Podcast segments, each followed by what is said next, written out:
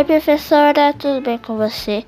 Bom dia, boa tarde ou boa noite. Não sei que horas que você vai estar vendo esse podcast, mas eu tô aqui para mostrar para você o meu podcast sobre o conto A Menina e a Tesoura. Então, vamos começar?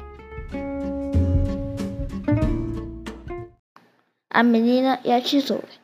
Era uma vez uma menina chamada Mia que tinha nove anos. Ela e sua família viviam em um vilarejo muito bonito perto do campo, que era cheio de animais, como bodes e vacas.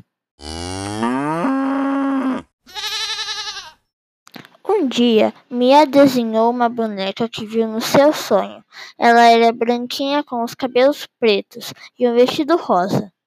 No outro dia, de manhã, Mia acordou, lavou o rosto, trocou de roupa e foi tomar seu café da manhã e sua mãe falou: Mia, eu e seu pai decidimos que nós vamos nos mudar para a cidade grande.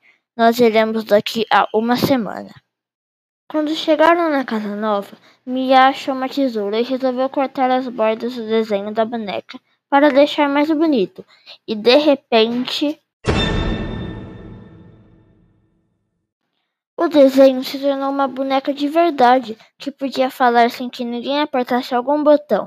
E quando Mia foi falar para os seus pais o que tinha acontecido, eles não acreditaram em Mia e acharam que era coisa da cabeça dela. E o pai falou: Ah, para Mia, isso nunca ia acontecer. Você só deve estar imaginando que isso aconteceu.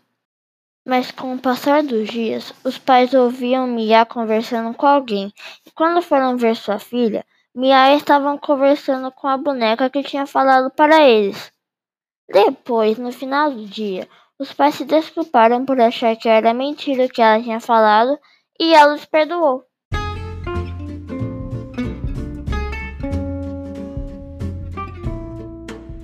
E fim. Bom, professora, foi esse meu podcast. Espero que você tenha gostado e até a próxima aula. Tchau!